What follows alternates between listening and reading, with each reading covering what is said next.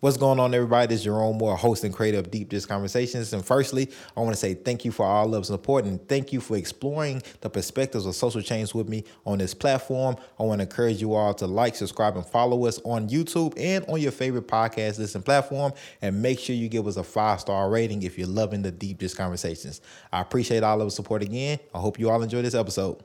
Mr. Bailey, how's it going? Going great, Mr. Moore. Thanks for having me here today. Oh no, thanks for being here. I'm really excited uh, about this interview and uh, about uh, the viewers and the and the listeners learning more about your journey, learn more about your impact in community, um, and just just your perspective on things of what's going on in the state of our communities, uh, what we can do to solve a lot of the things that's going on, and uh, yeah, let's get let's get going. Can you just start off with an introduction of yourself and your background and who you are, and and let's get it going from there. Well, let's be, you know, I'll be glad to. So let me tell you a little bit about me. I, I was born and raised in Gallatin, Tennessee, uh, which is I'm assuming 20, 30 miles north of here. Uh, I'm the 10th of 15 kids. My father was an alcoholic. He was he was he was an alcoholic from the first day I knew who he was and we sharecropped on a man's farm, Billy Donahoe, back up in Gallatin. Mm. And my daddy, uh, I don't know too much about his background. All I know was he had an alcohol problem, and he it took it took a lot to feed that. So whatever we made on that farm in terms of sharecropping, my father used it all up for for his habit my mother cleaned people's houses and did the domestic stuff like that. Uh, we never had really any good clothes or anything. I mean, people may we got bullied terribly in school. Right. Uh, I mean, because we were never dressed well. The kids in town was dressed a lot better. They they had a lot more food. I remember my sisters and brothers and I, we would go in the cafeteria. This must have been a time before free lunch and all of that. Right. We would go in the cafeteria and we would have to stand on the wall and and while everybody else ate. And the, even the teachers made fun of us and stuff like that. But you know, we never thought about going home, getting a gun, killing somebody. Right. We never. I, I don't know where that phenomenon. I mean, it, it must be this automation that's causing that. Right. But we never ever thought to our tormentors, let's kill them. We never mm-hmm. thought about anything like that. But we we didn't even go to school that much because we were about a good two and a half miles from where you had to go catch the bus. And a lot of time we, we got there late, the bus was gone, and we were really glad it was gone because we didn't want to go to school. But one of those days I went to school, mm-hmm. and man, I ran smack into one of my teachers. Right. Now, the significance of, of that is I never heard the word blind until then. When I'm running around through the woods and going on, I mean, I don't, I don't want to think my father, my mother, nobody ever mentioned you can't see. Right. I, when my brothers and sisters used to, they, they, at, at night, they could just run down the steps and go on. I remember kind of, kind of having to feel for the step, but I caught up with them. Right. So I would trail voices and stuff like that. I did the same thing in school. When we, we went to school, the times we went, I knew where my classroom was just by trailing the other students, and I knew how many steps to go left, and, and it was the first room past the water fountain, that kind of thing. Right. I don't know what, what happened, but I was coming down the hall this time and ran smack into the music teacher. And man, this is 62, 63, when teachers would literally beat you to death back then. I'm only, I'm only like nine or 10. And right. the woman had me in the collar, and she was boy, you either about to be blind or else. Well, I mean, I know what she was talking about. I never heard nobody ever mention that to me. I thought when I ran into stuff and was scratched up, I mean, I thought everybody looked like that. Right. You know, I mean, I thought it was normal. Right. So then we, she took me down to the principal's office and B.J. Hall. What's wrong with you, boy? Right. And man, I'm I'm scared to death. I'm not saying anything. I'm just scared. They brought me to a doctor in Nashville, and this doctor told me what I had, and he he shuffled his papers. You could hear him shuffling his papers and grunting to himself. He finally put them down. He said, Son, you got a problem that we're just now learning about. And you got to keep in mind, this is 62, 63, like that. Mm-hmm. He said, You got retinitis pigmentosa. And man, that word just astounded me because Right. I mean, I, I dealt with pig and Right. cow, three letter words. All right, that's a that's a that's a fifty dollar Oh, word. it's a right there. fifty dollar word. Man, that thing, that thing sounded like it had enough letters in it to reach back to Gallatin. Right. But I didn't hear the word blind in it. So I'm thinking about what this doctor is saying, and I'm thinking about Miss Hayes. I- we did not question adults in my time. Mm-hmm. What, whatever adults said was law. Right. We just didn't do it out of out of respect and out of fear. Right. But I mean, I mean, I'm thinking about Miss Hayes, and I'm and I, I don't hear the word blind in this. So I finally got up the nerve. I said, "Well, sir, does that mean that I'm blind?" And he hesitated, as if to say, "How do I tell this kid what is going on with him? And it's and it's it's permanent." So he finally said, "Son, for all practical purposes, you're blind, and you will be blind for the rest of your life. There's no cure for this." Wow. I said, thank God. So I guess he said, he's not only blind, he's crazy too. Why is he thanking God for being blind? Hey, I had been blind for like nine or 10 years and didn't even know it. It didn't hurt. But if I'd have gone back and told Miss Hayes I wasn't blind, that woman was going to beat me to death. she already laid down the law. She already You- laid down the you law. better be either It- it- blind or, you, or I'm gonna beat you to death. I'm going to beat you. And when I got back, she was waiting on me. What's wrong with, what's wrong with you, boy? I told her, I said, they told me I was blind. She just spun on her heels, and went back to her classroom. But I, I tell you that because my life actually took off when I went home and told my father. Because we normally didn't engage him. We were so scared of him. Right. We we would hide out in the woods basically until he went to sleep. But I but I just heard something new, man, and, and just forgotten. Let my let my guard down. So I, I said, Dad, they told me I was blind today. I'll never forget, man. He got up off the couch. That's where he was most of the time. Kind of took his finger and kind of pushed me against the wall. I said, Oh man, I, I've done. I mean, in my mind, I've done the wrong thing already. Right. He said, okay, let's get a good understanding so won't be any mistakes. That's usually was his phrase. Let's get a good understanding so won't be any mistakes. You're black, you're blind, and you're poor. You got two ways out of it. Only two. Think a lot of yourself 1st mm-hmm. and work like hell. Mm. He said, now, I just taught you with these two things how to survive. You will keep food in your mouth and a roof over your head just by practicing those two things as long as you live, whether you know how to sign your name or not. Right. He said, but now, if you get an education along with that, I guarantee you, you will know how to handle the blackness and the blindness. Hmm. 50 some years ago, and I haven't looked back since. Wow. I haven't looked back since. I go through this life now. You will not refer to me as a blind man. You will not refer to me as an African American. You will refer to me as Mr. Bailey, Fred Bailey. I'll answer those to those.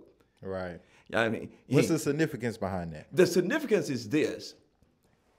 Had I gone through life hiding behind being black and being blind, I would be sitting somewhere in somebody's house getting a check every month. Hmm. My sister will, would be taking care of me, or somebody will be taking care of me. But my father said, Oh, no. Oh, no. No, no. Not as long as I'm alive. You're going to be Fred Bailey, and you're not going to be blind or black this. Right. You're going to be Fred Bailey, and that's who you're going to operate under. Right. You you will not you you will not hide behind any of that. So the, I never it took me till about then somebody came somebody found out about uh, me back in there and came and said we got a school for somebody like you. Right. It was the Tennessee School for the Blind. When I got there, I realized my daddy was extremely right. I had the work ethic. Right. I had the respect. I didn't have the education piece. At the School for the Blind, I got the education piece. When I got that, my blackness and my blindness were made null and void. Hmm. And, and, and I, you know, and I tell people this all the time. I'm not telling you this to say you need to mimic me Right. because you maybe you can't. But this is the way Fred Bailey is geared. This is the way he thinks. I, I don't get into what you done to me two or three hundred years ago. I can't hmm. do that. I can't do that because it will limit me. Limit me. Right. Fred Bailey's got to always stay Fred, Fred Bailey.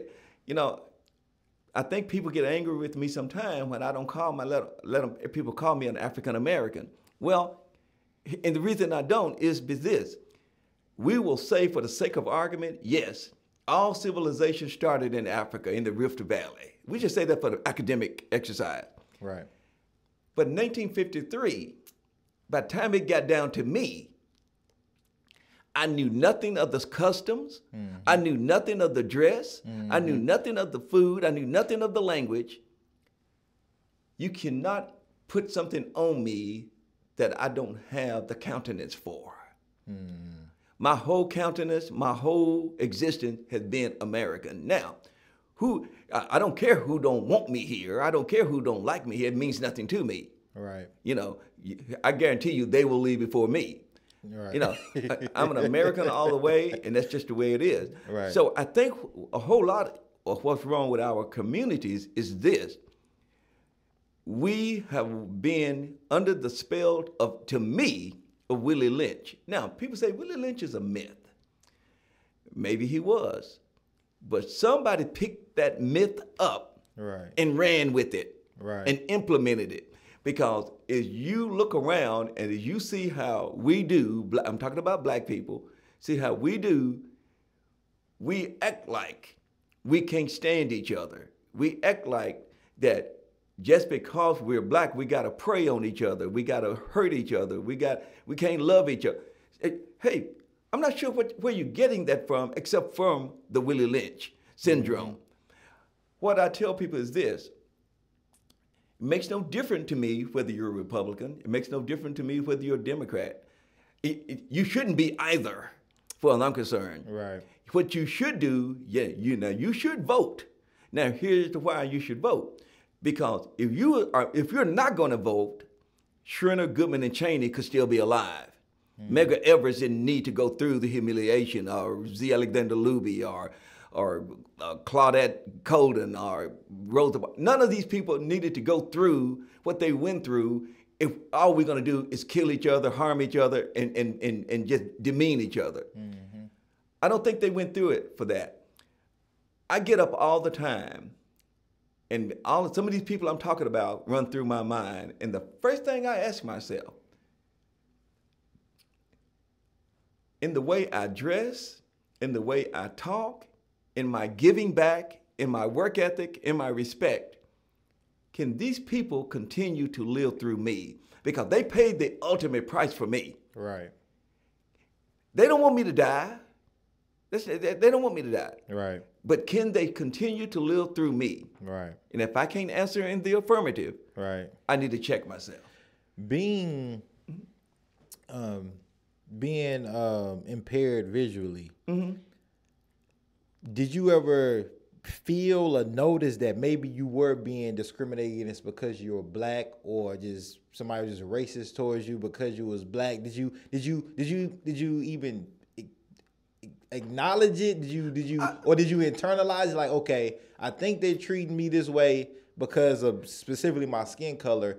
And how did you navigate that um, because because you know a lot of us like myself and mm-hmm. others can you know oh, right. okay can see it right. but you have to navigate it a little differently um, or internalize it a little differently. Right.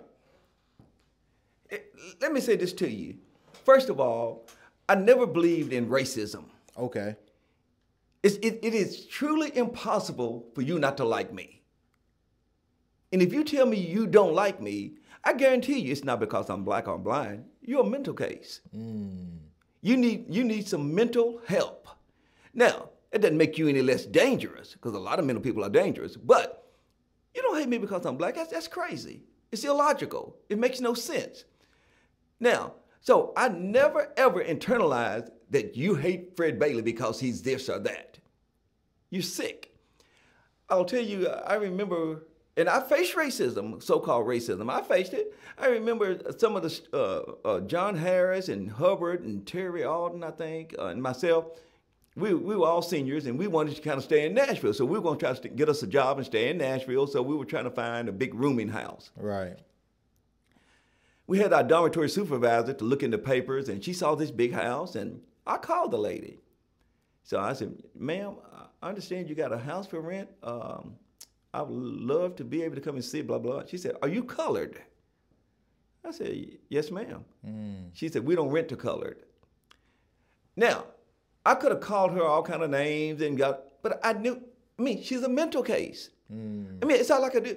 And my pro- my biggest problem is I don't have the skill set right. to deal with your mental illness. Right. But I know it doesn't mean anything for me. So, so you know what I mean? So you don't look at it as racism. It's just they mental illness. They mental illness. yeah, because you, because you, because it means nothing to me.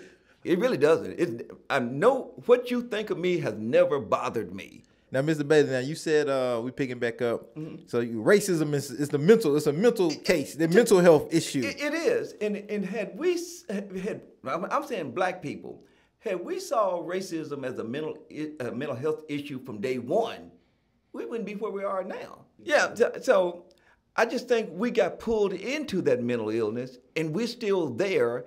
And Willie Lynch didn't help us at all. He, mm. he basically solidified that mental illness. So I, I think that's what's going on in our community right now. I think we need to take a hard look at ourselves. Let, let's understand our own culpability in our predicament.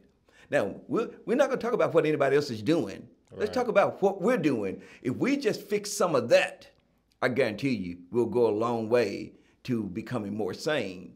So, you know, I started an organization in Gallatin, Children Are People, about 20 years ago okay. to get at some of this stuff.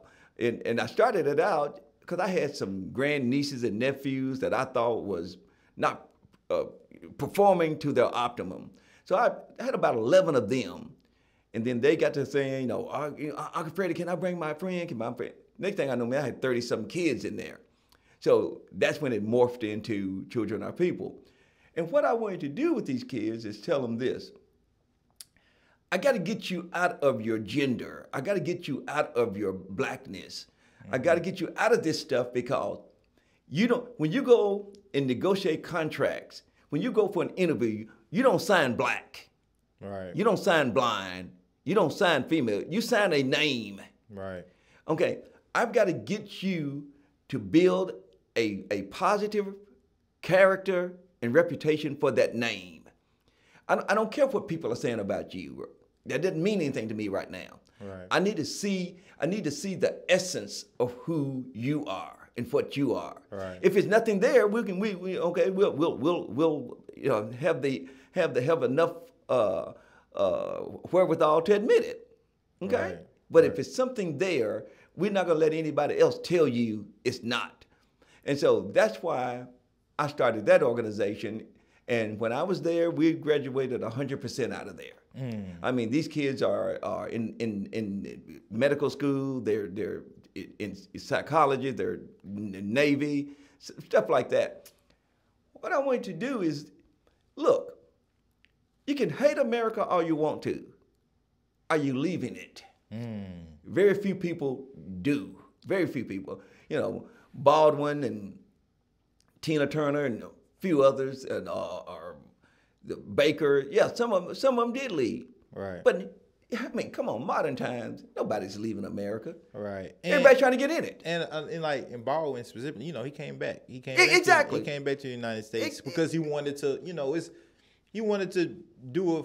A lot of people say they want to do is help their community. He came back and impacted it and tried to create solutions around the problems that he's seen, or at least at least be.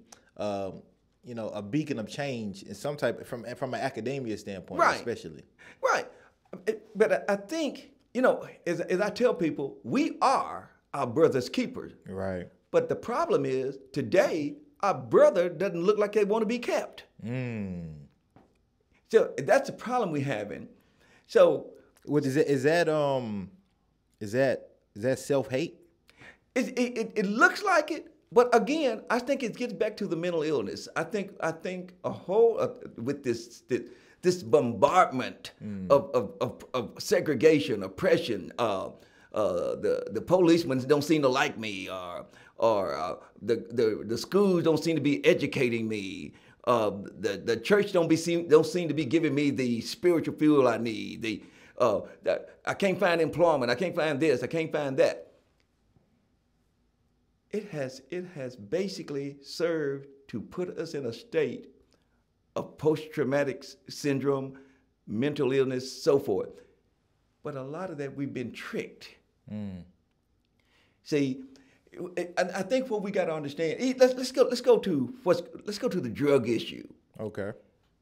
I mean, drugs, heroin, cocaine, that stuff used to be legal. Right. What happened? What happened? What made it? What made it now illegal? Well, with so-called emancipation, we got to figure out another way to control this black man. Mm. So what we're gonna do, and we know we have got white America scared of this black man. So what we're gonna do? The biggest threat to the, big, the, the biggest threat. Biggest threat. So what we're gonna do? We're gonna tell him that if this black man get some of this heroin and get some of this cocaine, they're gonna they're gonna they're gonna rape all our white women. They're gonna murder uh, us and so forth. Now, we gotta we gotta penalize this, and that's what they've done. See, just like I had my kids to go through the Thirteenth Amendment. Read the Thirteenth Amendment. What, did it do? It freed the slaves, Mr. Bailey. It did. How? How? Tell me how it did.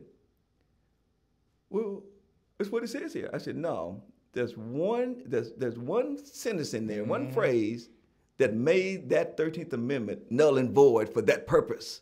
Not if you're a prisoner. Exactly. Not if you in the the, eh, the eh, the penitentiary. Exactly. So what they did, they repackaged slavery. Now, how do we how do we keep this moving? Well, we'll make uh, all of this drug use and all of this stuff and we'll make some things that used to be misdemeanors, we'll make them felonies now. Right. Then we will bring drugs into your neighborhood because I guarantee you, the people who would have the means to buy a plane and a ship to bring drugs in, Tyler Perry is not bringing it in here. Right. Oprah Winfrey is not bringing it in here. Right. It's coming in here by somebody who owns those things. Right. And where do they bring it? They bring it straight to your neighborhood. Now, they don't. They ain't, they ain't putting a gun to your head making you sell it. They're not putting a gun to your head making you use it. But they're trying. They they have created a scenario that you're nothing. You're nothing unless you're driving this kind of car. Right. You're nothing unless you're wearing this type of clothes. Right. Well, and they fixed it now with felonies. Well, you can't get a job.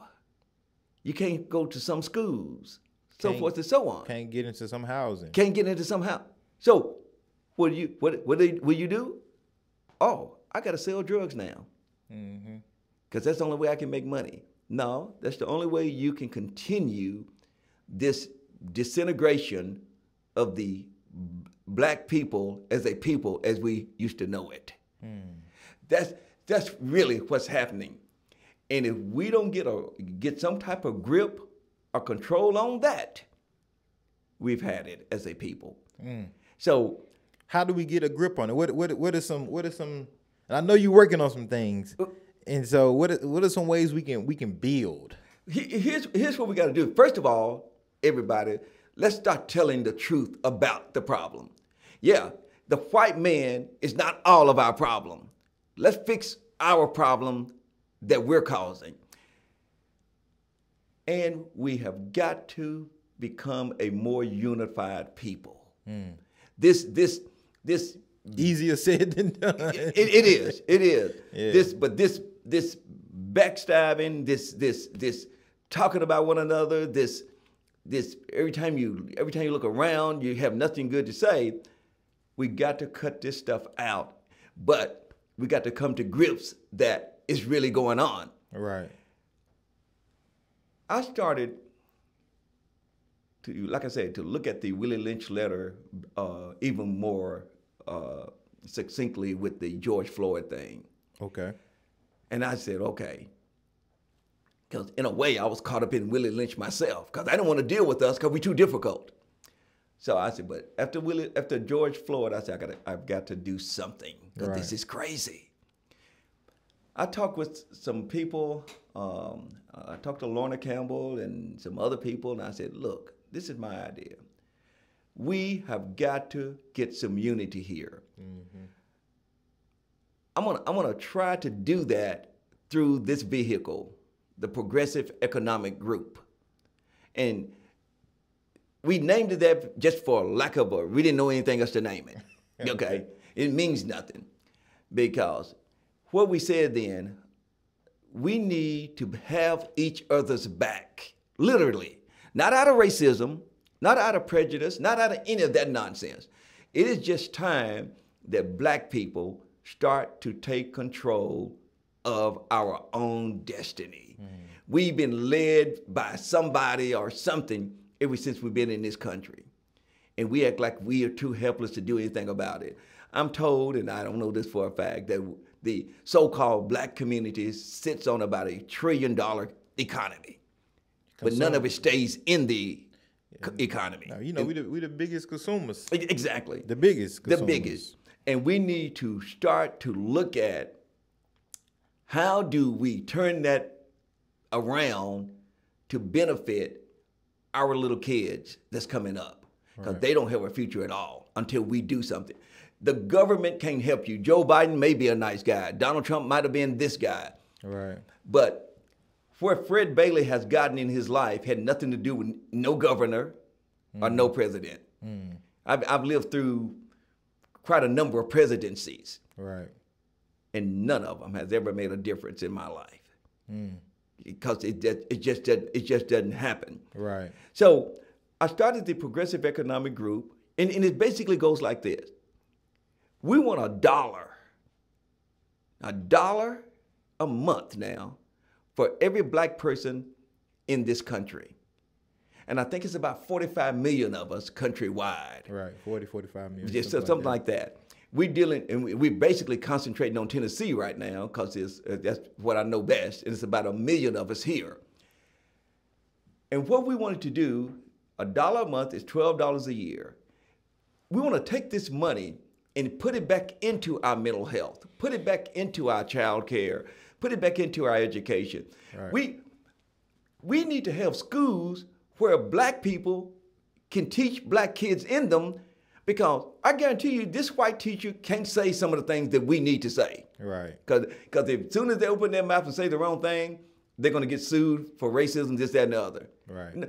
You, you, you, these kids, the kids in these schools now are being more indoctrinated than educated, mm. which, and, and which means teaching them how to be good Americans. And, and on the surface, doesn't seem anything wrong with that because I, I pledge allegiance to the flag. I do. And I can because under that flag, I've been able to get a high school uh, a diploma. I've been able to get a college degree. I've been able to put kids through college. I've been able. To, I've never been without a job. Mm-hmm. I've never been. I've never been arrested. Never been. Never had any problem with the police. I, I can salute the flag. Hey, flag done good by me, and, and I've done good by it. You know, you know. So no problem.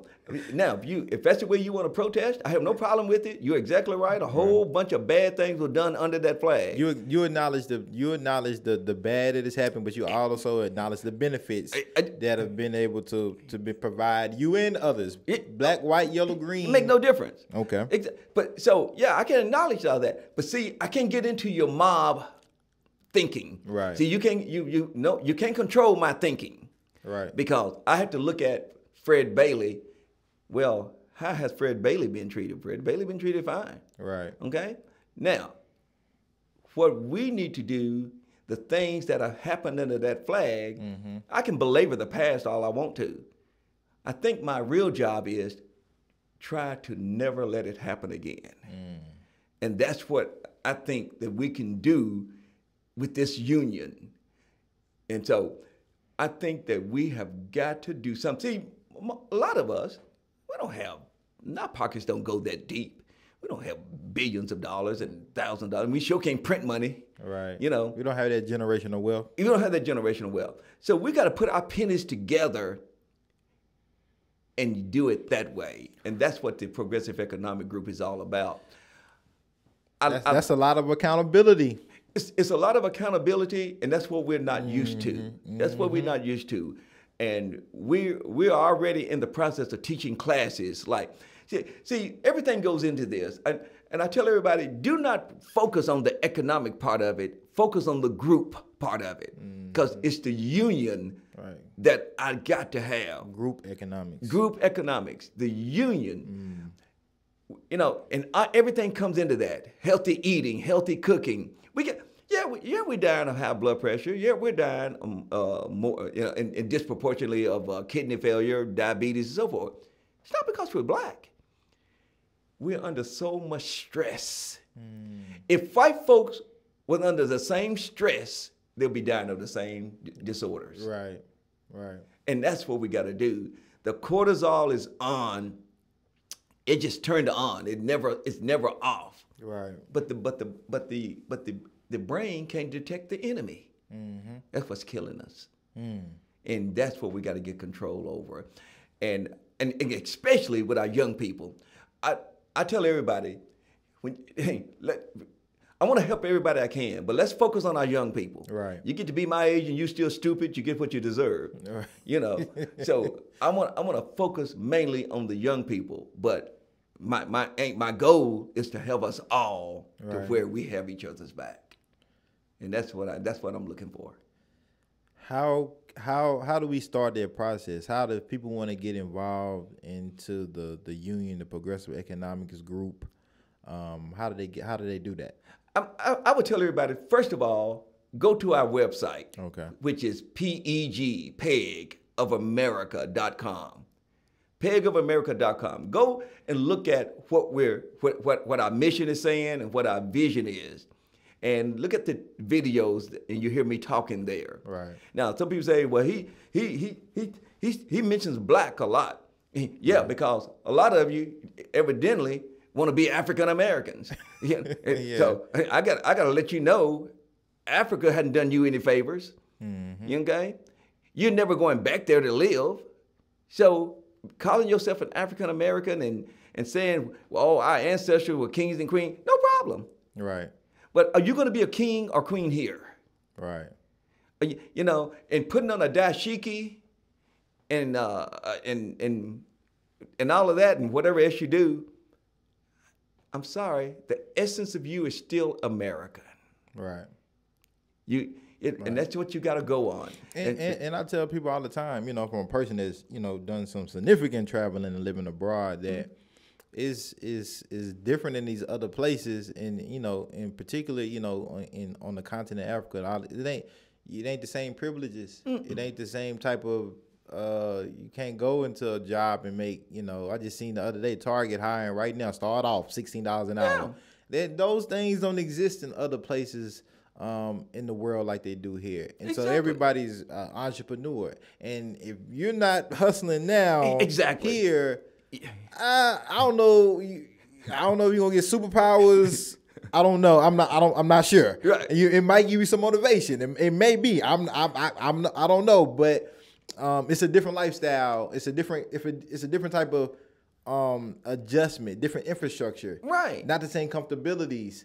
Um, and so I and I don't think people are really aware of that part when they speak of going back. And like you mentioned, some people do. Some people really like they they they they they they give up and yeah. sacrifice and they make it happen. They really believe. But most right. people, mm, they yeah. don't. They don't. You you here? Yeah, you you here and you're going to be here now. which is go, okay. Yeah, which is okay. You may go visit, but you're not going to stay. Right. And there is a reason that people are trying to get in this country I mean, risking life and limb to get in this country. Right. There are opportunities here. I'm, I'm, I'm a poor black blind man. I can prove to you right. there's opportunities here. Right. I wasn't supposed to amount to anything. Right. Just sitting there waiting on a check, waiting on the government. Right. But here I am. So I can tell you, but in America, you got to have at least a modicum of initiative. Right. If you sit back and just wait for somebody to do it for you, mm-hmm. you're going to be a pawn in someone else's scheme. It's that simple. And I, I will tell everybody you need to back as far away from the government as you can back. And it's going to be hard to get away from the government totally because they're, they're, they're, they're, they're, they're meddling in our business and life is pervasive. Right. You can't get rid of them altogether. Right. But you need to back off of them as much as you can. Mm. And my daddy, you were not allowed to have anything government in this house. If you didn't work for it, you didn't earn it, it better not be here. Well, it's it's they didn't made it a crutch now, right? They ma- they- they made it a They, crutch. they didn't actually gave you incentives, right? Yeah. If you if you especially for black women, right? Exactly. You know, if you we give you this check, we give you this week, this welfare, this food stamps, and this, you know, this low income housing, twenty five dollars a month, thirty dollars a month. You can get all that, but you can't have a black man in the household. Can't have a black man in the house. what and that happens generation, Exactly. generation, and generation. Exactly. And then you you you depend on it, and and it just it just is an indoctrination. Ex- exactly. And and then now, even if you even even though you these living conditions and this situation is not ideal for you or your kids, you just so used to it. and It's so easy, and it's just you just in it, and you don't want to. You know, you don't you don't want you don't want to upgrade because it's just you can have all the things that you really want, but like you still you still in this environment. You're still in this environment and you're really nowhere. Right. You're in suspended animation. Right. That's where you are. You're not going backwards. You're not going forward. You're just there. Right. You just you just existing. Right. And so, I try. I, I, I think for the person to be whole, I think you need to have some type of situation to where your kids are maturing like they should, you know, laughing and talking and not not not not getting beat up and and and and, and on drugs early and all of this kind of stuff. They need a yard where they can run around in and, and listen to the birds and watch flowers grow. Not not not just asphalt and brick buildings and all of this stuff.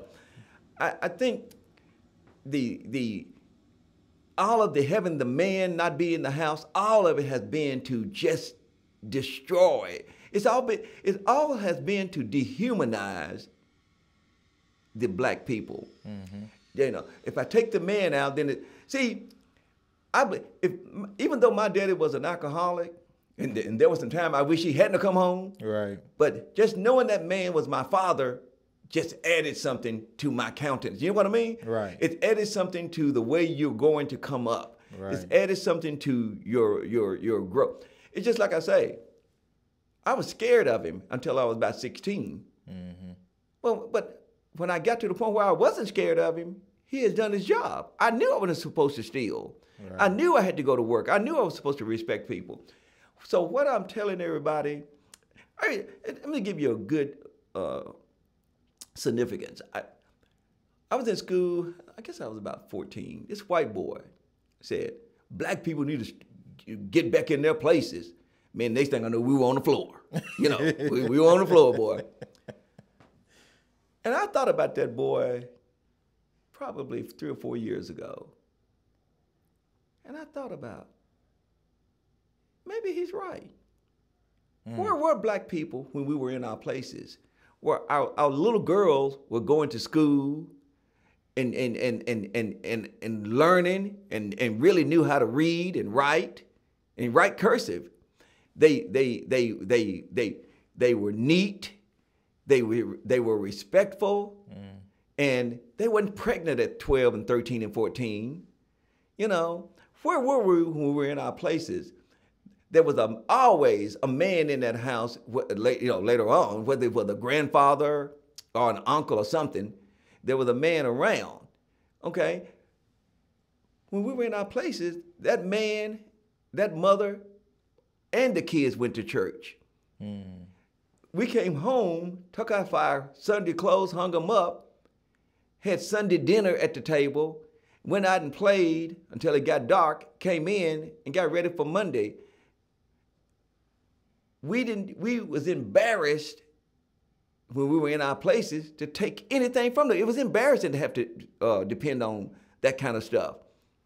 Food think- stamps, yeah. food my, stamp- my yeah. daddy, my daddy was telling, you know, it was what, what had told me, you know, did nobody want to take the book? Of, it was a book then, Yeah. a book of food stamps, and that, that wouldn't, that wouldn't, that wouldn't look highly upon. Now it's like, yeah, they Oh, yeah, give you a card, and Yeah. it's like you just swipe it with pride. Exactly, exactly, exactly. Yeah. So I so I said, yeah, we need to get back in our places. Mm, We, we really do, man. that's deep right there, Mr. Bailey. But that, you know, so and, and I'm not, and I'm hoping the peg organization, and if if it works like I wanted to, we'll be back in our places. Hmm. You know, and as close as I can come to what we're doing, which is which is probably not even a comparison, because Black Wall Street, 1921, was about for 300 people. Right. I'm, I got I got to do I got to do it for this whole race hmm. to to hold it together. Because right now we are, it, it makes no sense for us to be 13% of the population and what 90% of the prison population. Uh, somewhere along in there, we we're high population. So, you know, and, and when you look at and and, and I think we got to put it all in perspective. It is about 44, 45 million of us in this country when you look at it, it's not that many that's wreaking havoc on the race, but per capita, it's too many. Mm. And I think that's what we got to look at.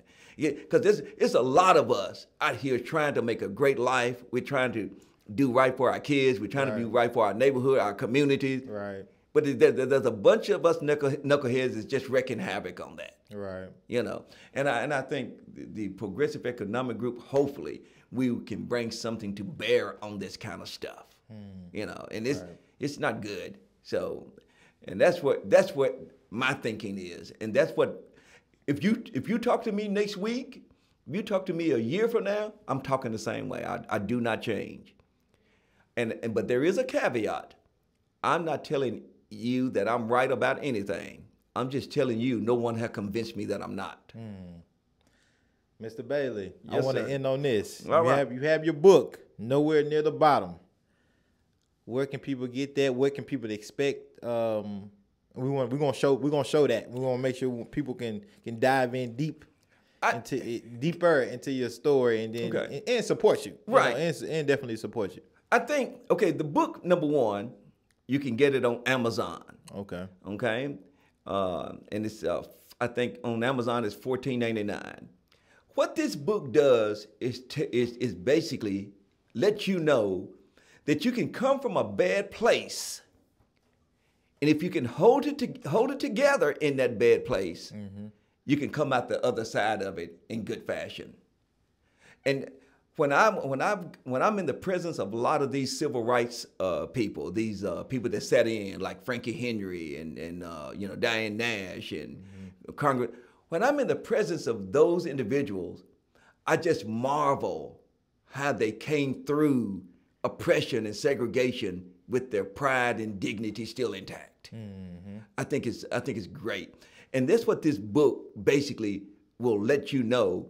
Yeah, it may be bad. You you you you may be having a hard time, but hold it together. Seek what help you can seek, and you'll come out the other side of it in good fashion. You got to do like my mother and father. You got to do like Frankie Henry. You got to do like Congress. Sometimes you got to grin and bear some things until you can do better, and that's what this book will tell you. Mr. Bailey, Yes, I sir. appreciate you. We're gonna have to have you back. Anytime. We're gonna have no, we're gonna no, no. You're gonna be back. we're gonna be back, and I appreciate you. Appreciate uh, the building that you do. Appreciate your perspectives, and I just appreciate you know your strength and your your your your bravery, your courage, um, to not let anybody put any type of stereotype or title on you, and that you always gonna be you know Fred Bailey I will be every day. Bailey. Every day. Clean, Clean. clean as a whistle. Clean as a whistle. Every day. Because I don't know any other way to be. I appreciate that, and I appreciate you. I appreciate you having me on.